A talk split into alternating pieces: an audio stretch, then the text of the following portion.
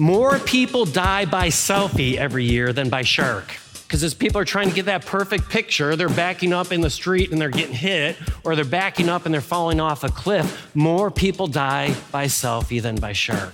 We, we're in a very me-focused society today, and humility is hard to find. Faith and life. For some people, they're parallel roads. They never come into contact with each other. One never influences the other. Yet for some other people, faith and life are more like intersecting roads. Often they're running opposite each other, but where they do intersect, wonderful God moments can be experienced.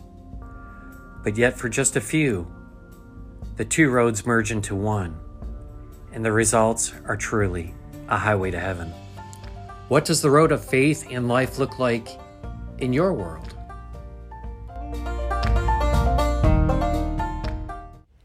I think all of us in here, if not all, most of us like to know what's expected of us, because if we know what's expected of us, we can do it and and, and do it well. Um, you like to know what's expected of you at work, um, because if, if you know what your boss expects of you, then you're able to uh, to do it well and, and to feel a sense of pride and a sense of accomplishment by doing it and doing it well. Um, in relationships, um, if you know what's expected of you, of, of whoever you're in a relationship with, um, hopefully, you know, that allows you to be able to uh, uh, to uh, do that relationship as good as you possibly can and take some pride and satisfaction, and, and, and uh, you, at least you're a part of that. Parenting, we can go uh, down the list. But I think that's also true spiritually, that we want to we want to have a sense of meaning, and we want to have a sense of purpose in our lives. Um, we want to know what it is God expects of us so that we might uh, try to to please him and try to serve him. Now, uh, we can't ever like totally please God, and that's why we have the cross, and that's why we have Jesus. And so with the understanding that with the cross and with Jesus, uh, that's the only way that we can be pleasing before God, um, God does call for us Christians to live a certain way. Um, and, and I believe that when we know what it is he desires of us, and when we're actually able to live it, it gives us a sense of purpose and meaning we otherwise would not have. So we've been doing this, uh, this message series called The God Mandate, and it's come from Micah chapter six, verse eight, and we've been looking at it for the last three weeks, and we're concluding it today. But it's God telling mankind, listen, if you're looking for purpose, if you're looking for meaning, this is what I, what I expect of you. Um, he says this, he goes, he has shown you, O mortal, what is good. Um, and what does the Lord require of you? This is what God requires of all of us, is simply that we would act justly, that we would love mercy, and that ultimately we would walk humbly before our God. And so over the last three weeks, we've been talking about this. We started off a couple weeks ago talking about what it meant to act justly. And I've talked about how in today's world, we, we've lost the concept of justice. It's become so incredibly skewed um, that justice is supposed to be blind. And I really challenged you that as you seek to desire justice in your life, that it would be blind, that right would be right and wrong would be wrong. And it doesn't matter if you like someone or you don't like someone, or someone's your friend or not your friend, that that that you would seek to uh, to act justly as God calls for us to do. Last week, I talked about loving mercy and what that looked like. And I talked about how mercy is one of those weird things. It's like we want mercy for ourselves. And we know this because when you're speeding down the road, you're hoping that if you get pulled over, the cop will have mercy on you. But we don't always like mercy for other people, because when the person passes you when you're speeding down the road, you hope that they get pulled over and get a ticket. And so we talked about what it was like to, to love mercy and to en- enact mercy on the lives of people around you. And I hope over the past week, you have been intentional about showing people some mercy in your life. Now, we're going to conclude the, the, the message series with the third piece of what God uh, desires from us. And, and honestly, this is going to be, uh, what we're talking about today is probably the hardest of the three. I mean, you might think that, that justice can be difficult. Eh, it's really not. Um, mercy, uh, listen, mercy can sometimes be difficult, but, but I think this is the most difficult one, walking humbly before God, because we, we're in a very me-focused society today, and humility is hard to find today, probably more than ever. In fact, we're told in Scripture that as we approach the end of times, the, the, the world will become increasingly wicked, mainly because there's going to be a lack of humility in the world. Look at Second Timothy three, one to two. This is Paul writing to Timothy, and he writes this. He says, but understand this, that in the last days, as you're approaching the end of, of time, terrible times will come. Why will the times become terrible? Because people will become lovers of themselves. You see, that is a lack of humility, is that we would love ourselves. That's called pride. So people are going to become lovers of themselves, and they're going to be lovers of money, but they're also going to be boastful, and they're going to be arrogant. So when we look at how, listen, Paul says it's going to be terrible times, and, and it primarily centers around this selfishness, this, this pride, this lack of humility, as people elevate self, and they're also proud, and they're arrogant. And, you know, as we look at, at the world the last couple years, I mean, you would think that we only really had one problem in this world, and that problem is, is, is the pandemic, like COVID. And for two years, like, the world stopped, and it's changed everything that we do and how we do it, how you go in the hospitals, how long you're out when you're sick, how you do this, and what you, you know, there's all these different requirements because of something called COVID, um, a pandemic of COVID. But I'm here to tell you there's a different pandemic that, that just, that COVID pales in comparison to the pandemic of pride, that Paul says that in the last days, pride is going to be a problem in the world. The world's going to be extremely wicked. So if we're going to look at the societal damage that a pandemic of, of COVID has caused, uh, that, that is nothing compared to this pandemic of pride that has overtaken uh, our land and, and the world uh, in which we live, and it's only going to get worse. It's a pandemic of self-centeredness. Now, we see that all around us. Um, uh, you know, as I was thinking about this message, I'm kind of thinking, you know what? Uh, self-centeredness and pride, I think that's how, like, you know, for, you know, seven, ten thousand years, however long the earth's been around, there's always been like a he, she, and an, well, there's a he and a she. But now we got like twenty varieties. And it's as a result of this wickedness that comes of pride, in which we can elevate ourselves now to really be a law unto ourselves, to determine, you know, what we want to be, and we can be whatever we want. We do whatever's right in our own eyes. My daughter um, is a senior in high school, my youngest, and uh, she was telling me this past week that uh, in one of the classes, they had to introduce like another person from the class, and, and she wasn't having to, but one of her friends was having to introduce this person who it was unclear what that person's gender even was anymore. And I don't know if the person was going from he to she or she to he, or had been he to she and then back to he, or any, literally like the twenty stops in between. But her friend, this high schooler, is struggling with how to introduce this person. And how crazy is that? And today's day and age, like a kid has, like, doesn't even know how to introduce a kid to the class. And so her friend says to the person she's introducing, she says, how should I refer to you? And the person says, refer to me as Z. Z. Okay, so Z this and Z that. And, you know, I don't know if that's like a new thing, or like, like I can just, you know, I can self-identify as being a G. And maybe you a B? I, I, I don't know. But what it is, is like, as people are lovers of themselves, we can redefine reality based upon just how we want it to be. Not to mention, we see this, this lover uh, being a lover of, of ourselves and, and just the world in which we live today, and that every one of us in here probably has a fan club. You know, it used to be when I was a kid, like, you know, if you're a rocker, you had a fan club. If you're a professional athlete or, you know, a movie star, you had a fan club. Now everyone has fan clubs. It's called Facebook, it's called Instagram, and it's called Twitter. And some of you have like over a thousand people that are part of your fan club. And they like, like you post things all day saying the stuff that you're doing, and people like, care, and they're following it, and, and, and you follow other people, and like, really? Did you know that there's ninety-three million selfies taken a day? Now, like, whoever thought of that? Like, I'm older. They actually had Polaroids when I was a kid. Anyone here, like, have Polaroids? Did you ever take a selfie with a Polaroid? No. Cameras were meant for you to take pictures of other people so that you could remember what they look like. If you want to know what you look like, you just look in a mirror. Or, or to take a picture of like a, a, a scenery or something like that. Somewhere in that, like, it became about me. In twenty fifteen, I don't know what it is now. I can find a more current like number, but in twenty fifteen, uh, Google said that there were twenty-four billion selfies uploaded to their servers. twenty-four billion.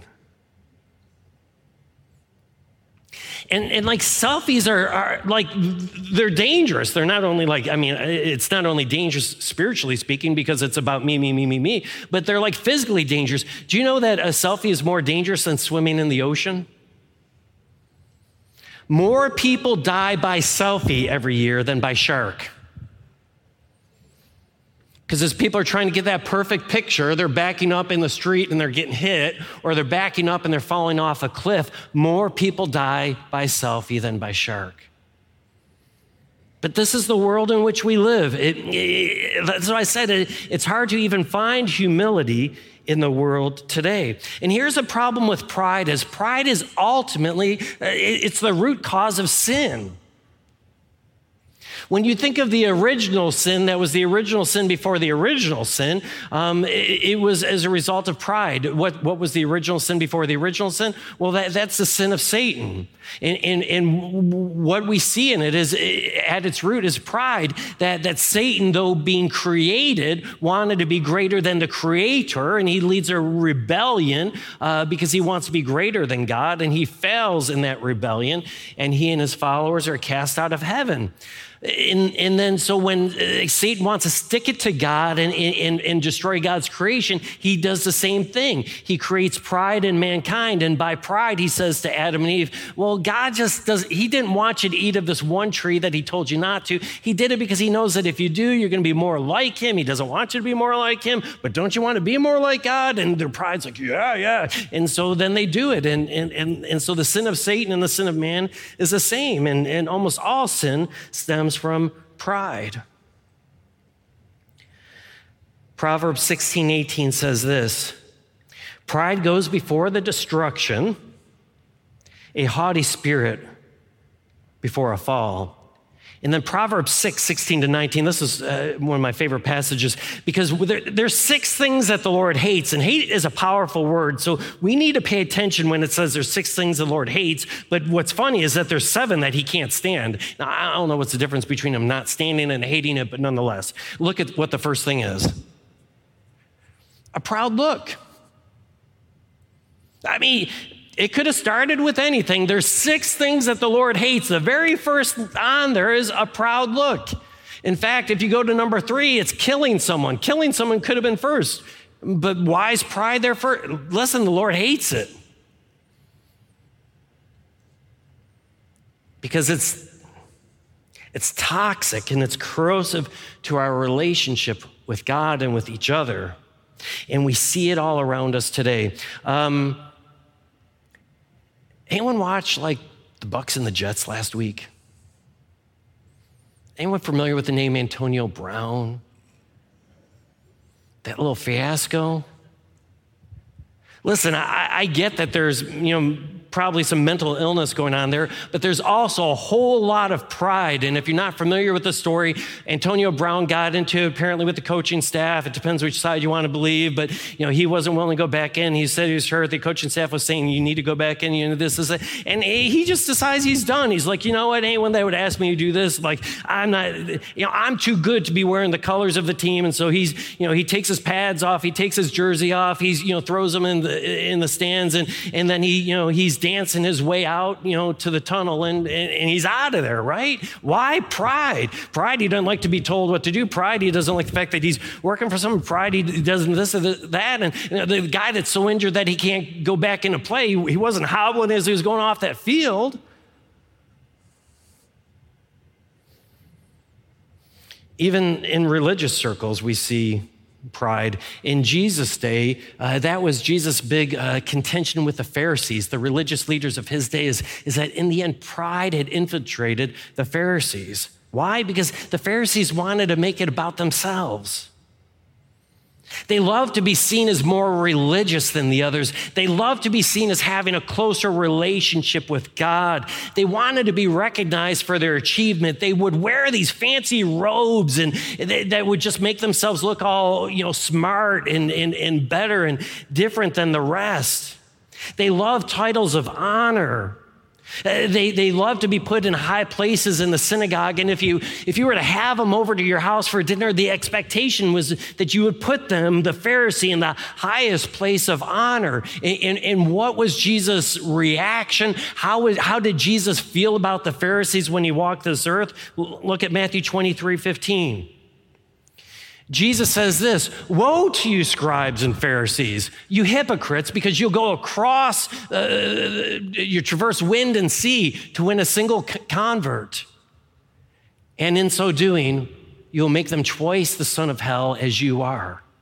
So what's Jesus feeling towards a Pharisee? He calls them sons of hell. God hates pride. Why does he hate pride so much? Because in the end, it, it, it, it puts ourselves either closer to God, or for many people, it, it will elevate self even above God. It, it, pride also skews God's law and what's right and what's wrong, because in pride, we think we know better. And in pride, you know, we become a law unto ourselves. And so we decide to make up things that just don't make sense, like that there's twenty genders and the million other things that are going on in the world today. Ultimately, pride destroys civilization. And God has created this world, and as pride pride is caustic to it, it will destroy the world. And, and so God hates pride, and, and, and we're told, once again, Paul to Timothy, that as the world comes closer to an end, it will become, become extremely wicked. Why? Because pride is like acid eating away and corroding it, and it gives us what we have today. But Micah tells us that as we seek to live lives that are pleasing to God, that there's ways that we should behave which are different, which is acting justly, loving mercy, and then walking humbly before God. So if pride is so hated by God, how do we um, how do we walk humbly before God in a world, in a day and age in which th- pride is just all around us? Um, we can look at the Bible for a few examples. When I think of humility in the Bible, I have to tell you, I, I think of um, Jesus comes first to mind.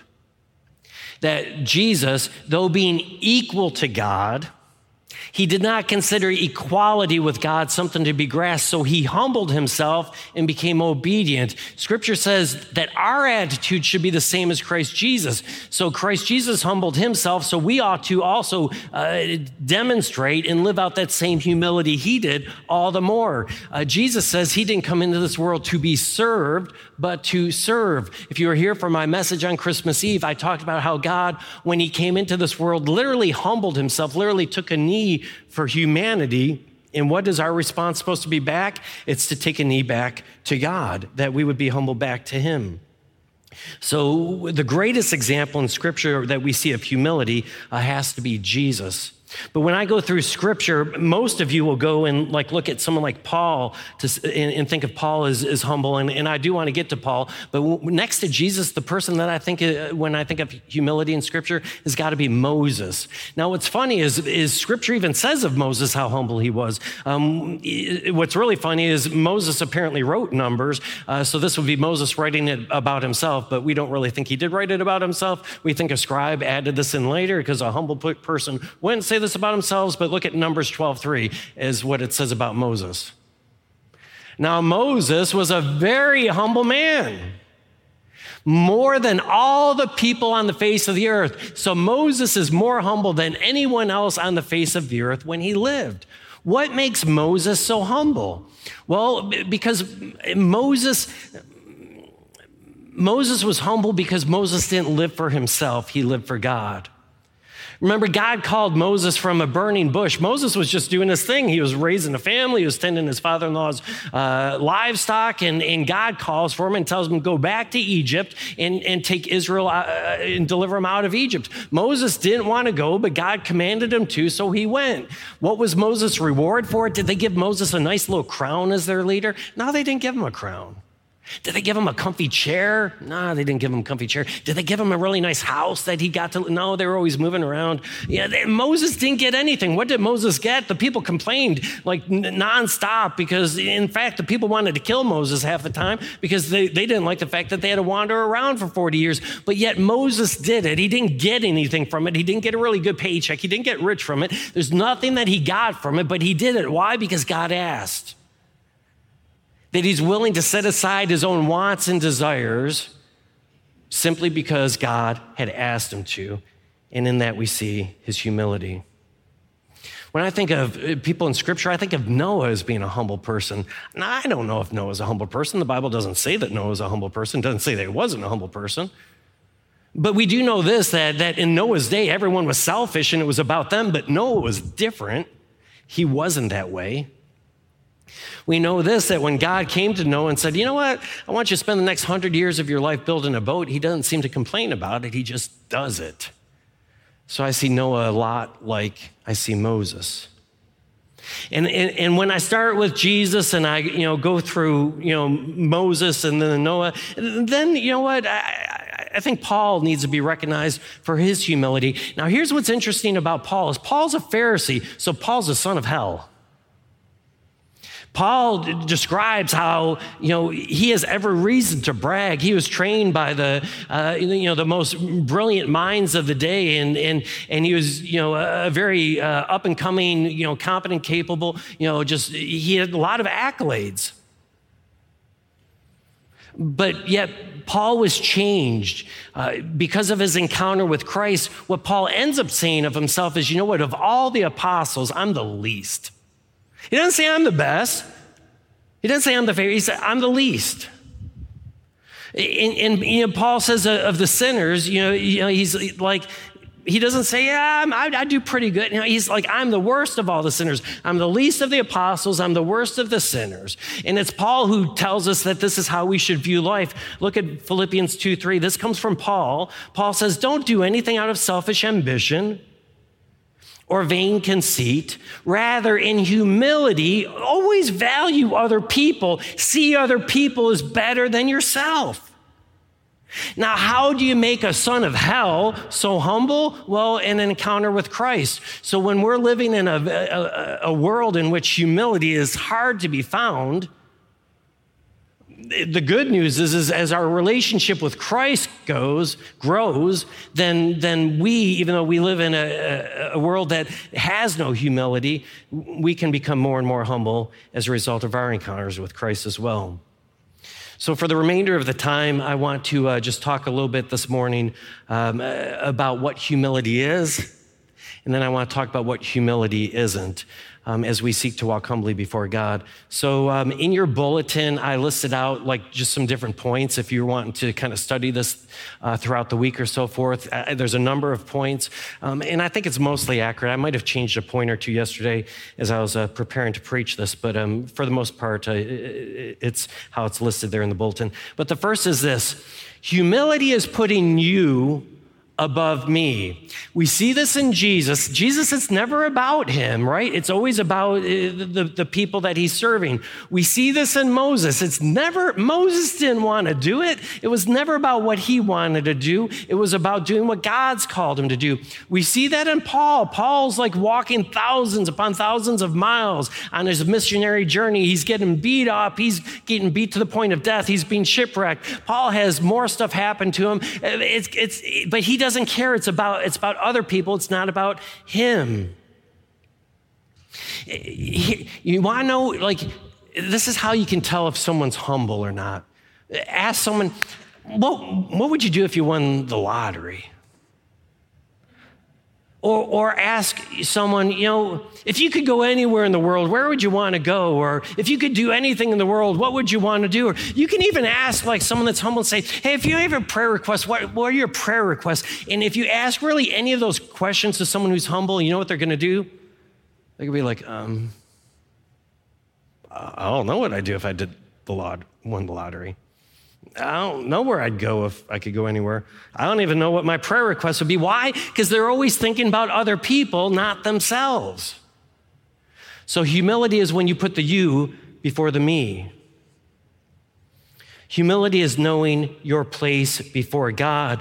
This is like, I don't know how God puts up with it. Man just thinks that man's better than what, what man is. You know, we, we have this view that we're going to kind of live forever. We we think that like we have this great significance, like our world, the world would fall apart if we weren't, you know, in it. Like our jobs would fall apart. Like, man, my company would really be hurting if I didn't, you know, didn't come to work today. Um, or man, my family, they'd be lost without me. We just have this overinflated view of ourselves. We don't really understand our place before God. Well, if you've got an overinflated view of yourself, you know, I, I encourage you, and I've said this before, but, you know, if you're feeling really good about yourself, maybe a little bit better than you should, then, then when you wake up first thing in the morning, take, you know, thank God and, and take that first deep breath of air into your lungs and, and then quickly expel it into your hands and breathe it back in first thing in the morning.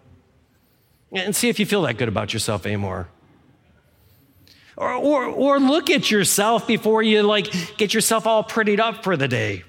That'll be a reality check. I'm going to be here to tell you, and I'm not lying, and no one else has said this happens to them, so I'm starting to feel a little self-confident, but my phone doesn't recognize me for the first five minutes every morning. I'm like trying to get it to unlock, and I, I mean, I can't even see, and you got to like put in the passcode because it, it won't recognize me for the first five minutes, right? It, it, it, Look at yourself first thing in the morning. That will get you a proper perspective of yourself. What does God say of us? Genesis three nineteen, uh, by the sweat of your brow you will eat your food until you return to the ground, because from it you were taken. For dust you are, and dust you will return. You see, all you are is what? Dust what? Say it. Thank you.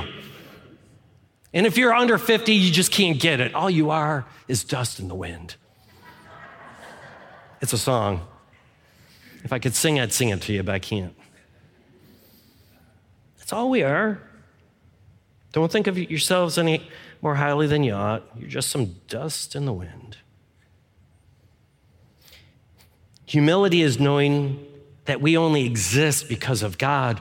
You know, once again, we, we have this sense of permanence about ourselves, like we're significant, like we kind of control our destiny. But you know what? That's what is always so amazing about when a tornado whips through through a town and and and like has a mile wide path, that it, it explodes homes, it, it kills, you know, dozens of people. What's even crazier than that is when you watch the video of like tsunamis, like the one in Japan or, you know, uh, Indonesia, different things. When when that wall of water just comes in and it keeps going and keeps going and keeps keeps going and keeps going, and, and then like it pulls, I mean, you're watching like twenty thousand people die like instantaneously. The only reason I'm able to stand up here and speak is because God has, has chosen to allow me to speak. The only reason that this world exists is because God's favor is upon it, and if he was to remove his favor upon this world, we would be gone in a millisecond. But we're like that person who builds that sandcastle on, on, on the shore of, uh, of the coast. And, and we've all seen that, where like, it seems like, it, you know, it's far enough up the beach and they just build this amazing sandcastle, this amazing sculpture. And you look at it and it's huge. And, and, and man, it must have taken them twelve hours to do it. And you're thinking, I'm thinking when I look at it, man, like th- th- this thing can probably be here for months. This is impressive. It's mammoth. No, I just wait till the tide comes in and one or two waves come. And the only reason we're alive this morning is God chose for you to be alive. And when he chooses for you to not, you won't be. Humility is living in fear of God. You know, the Bible says that the fear of God is the beginning of wisdom, but I would also say that the fear of God is the beginning of humility. Because we just in the church nowadays, we we just we don't really have a reverence of God. We don't have a fear of God. It used to be when you prayed, even when I was a kid, you, you, there'd be kneelers and you'd be on your knees, and then your head would be down, and and, and you know you, you you think of how Muslims pray. You think about how even the Jews pray at the Wailing Wall. I mean, the modern church nowadays, like we, we just talk to God like He's our our good friend. We look up straight up, and we're just like high five God. You know, yo, you know, it, like there's there's not. Not fear. But any time in Scripture that, that man encounters God, there, there's, there's fear, there's humility, because we're nothing compared, we're the created before the Creator. Look at Isaiah six, one to five. This isn't unique to Isaiah. Anytime that God encounters man, it's the same story over and over again. But this is Isaiah's encounter. He said, I saw the Lord high and exalted. He was seated on the throne, and the train of the Lord, of his robe, filled the temple. And now above him, there's seraphim, there's angels that minister in, their, in his presence, and they've got six wings. But even these angels that minister in the presence of God on a daily basis, with two of the wings, they're covering their faces because they're not able to, to, to see and to look upon the holy God. And they cover their feet. And with the remaining two, they fly. And they're calling out and crying to one another, holy, holy, holy is the Lord Almighty, for the whole earth is full of his glory. And at the sound of their voices singing, the doorposts and the threshold shook, and the temple was filled with smoke. Woe to me, I cried, I am ruined, for I am a man of unclean lips, and I live amongst the people of unclean lips, and my eyes have seen the King, the Lord Almighty. There's humility. There ought to be between us in the presence of our holy God. Humility is surrendering our will to God's will. You know, we all have these plans for our lives. You know, we have bucket lists. Like, wait, you know, what do you want to do before you die? And you know, like a lot of us, man, I'd like to go to Europe. Uh, man, I'd like to skydive. Maybe I'd like to, you know, climb a mountain. You know, all the, we have all these different bucket lists that we like to do. But honestly, ask a humble person, what's your bucket list? And you know, the, the humble person ought to be like, you know, I, I don't know. I don't really have a bucket list. I just want to walk in obedience before God. Now, I'm not here to say that, like, God hasn't given us the world to enjoy. It's not like, you know, he expects you to be in a dark room and you have to chant twelve hours a day. But, but your life shouldn't be guided by what you just want to do and accomplish in life. It should be guided by walking humbly before him, walking in obedience to him. Think about Jesus before he was, you know, when he was praying in the Garden of Gethsemane. He had his will, and he had to he had to learn to ultimately surrender that, that will to his Father. He cried out to God. He said, you know what, if there's any other way that mankind can be redeemed, uh, Father, please do it. But if there's no other way, not, not what I want, but what you want, your will be done. Jesus' followers asked him how to pray.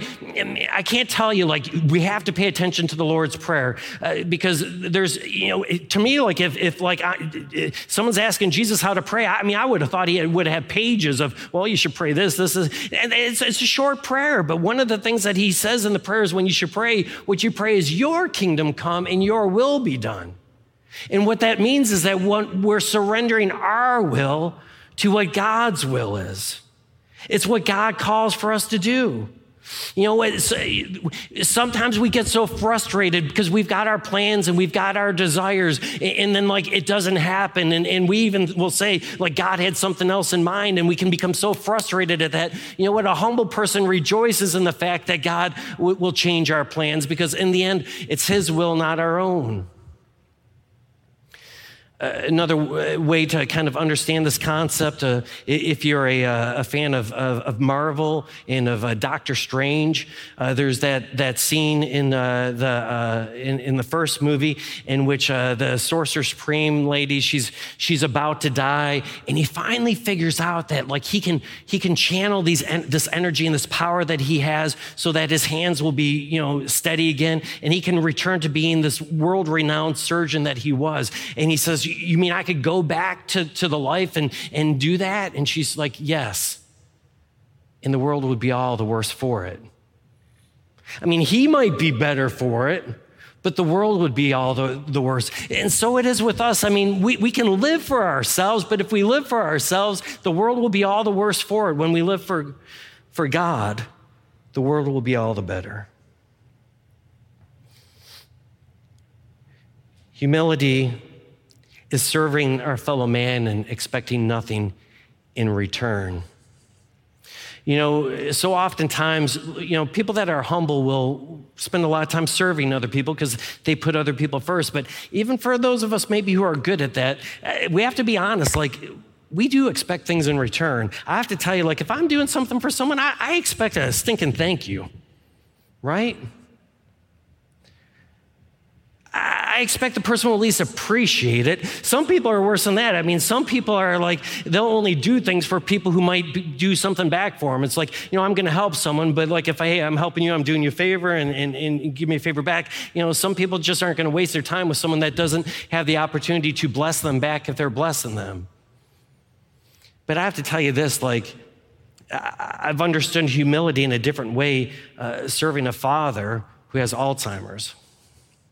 Because especially as that's advanced, I have to tell you, it's it's a whole nother experience when you can sit there and do something all day long and spend hundreds of dollars in a whole day's worth of work doing it, and it won't even be remembered the next day. And you really want to ask yourself, well, if it's not going to be remembered, should I even bother? But that's because you're expecting something in return. Humility is, is that you expect nothing in return. And that's how we see Jesus serving us. You know, when Jesus washed his disciples' feet, and what did he get in return? Jesus took the message of God's word to all the towns and, you know, walked for, you know, miles, uh, miles and hundreds of miles spreading that. What did he get in return? Uh, Jesus healed the multitudes. What did he get in return? Never anything. But he did it. You know, the only thing that I can think of that Jesus ever got in return for what he did was when he was like young, he got some gifts from the Magi. And prior, you know, so that was like at his birth. And then near his death, he had uh, Mary that washed his feet with perfume and dried uh, his feet with his hair. In between, like he got nothing, nothing. Yet he did it. And there we see humility. And then my last of what humility is, before I just touch a few things of what humility is not, is humility comes from realizing just what God has done for us and, and the extent of the gift. Have you ever been given a gift that is so, so generous that it just makes you just feel uncomfortable?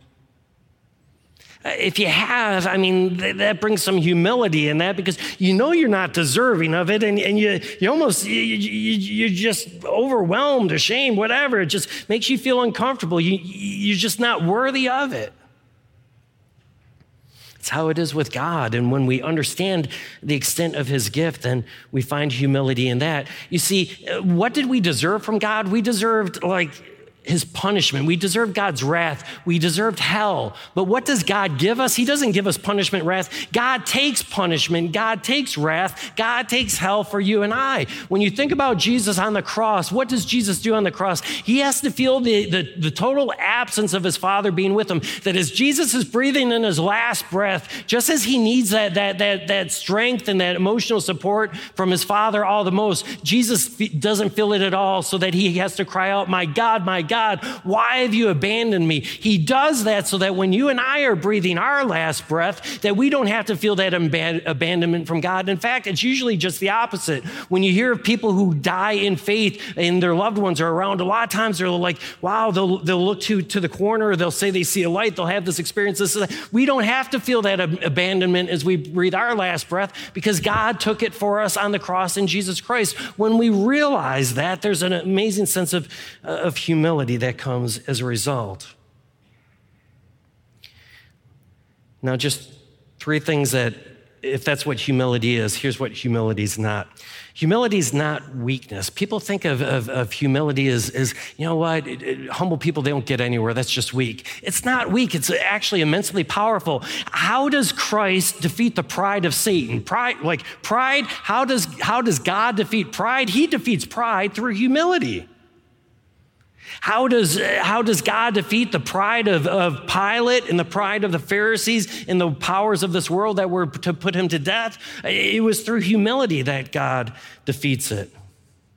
I, I've mentioned this before, that, you know, that uh, several years ago, there's a book that was written, Good to Great, and it, it looked at what is the difference between great companies that are just like none have ever been before and really good companies. And at least back then, because I wonder if it would be the same way now, but back then, the author, as he examined these companies that just took it to a level that no other company ever did, there was one secret sauce, there's one secret ingredient that separated really good companies from just uh, great companies, and it was the humility of the leader.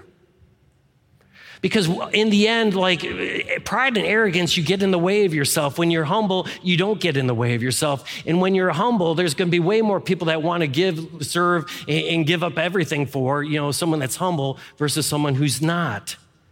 There's not weakness in humility. There's an amazing strength in humility. And people oftentimes think humility is being uncertain, like someone that's humble should just be quiet and not say anything at all. Let me ask you, was Jesus that way? Was Jesus kind of quiet? Was he a little timid? Was Jesus like when the, the when the Pharisees would, would question him, was he like, kind of, oh man, did I, did I get this right? Oh, you know, was, you know, was he checking it, like making, you know, or or or was he just like bold? He was extremely bold. Was Moses, as he was leading the people, you know, was he kind of like, you know, timid and uncertain or whatever? No. I mean, the people are yelling against him. They want to stone him and they want to kill him, but he's just, he's he's leading because, you know, it, it, there's extreme confidence. How about Paul? Paul led with all kinds of confidence. Why?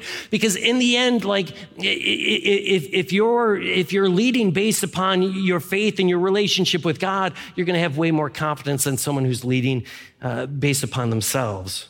So being humble actually means you have more confidence than if you're not.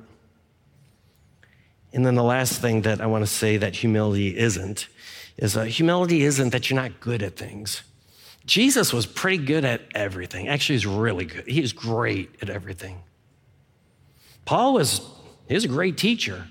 Moses, he was a great leader. Noah was pretty decent at shipbuilding. You can be really good at things and still being humble. In fact, if you're really good at something and humble, that makes you even greater. There's nothing more uh, impactful than a professional athlete that's humble. It's why we don't like Antonio Brown, because he's not humble. But you show us a professional athlete that is better than anyone else, but still doesn't think he's any different than anyone else. And wow, that's powerful.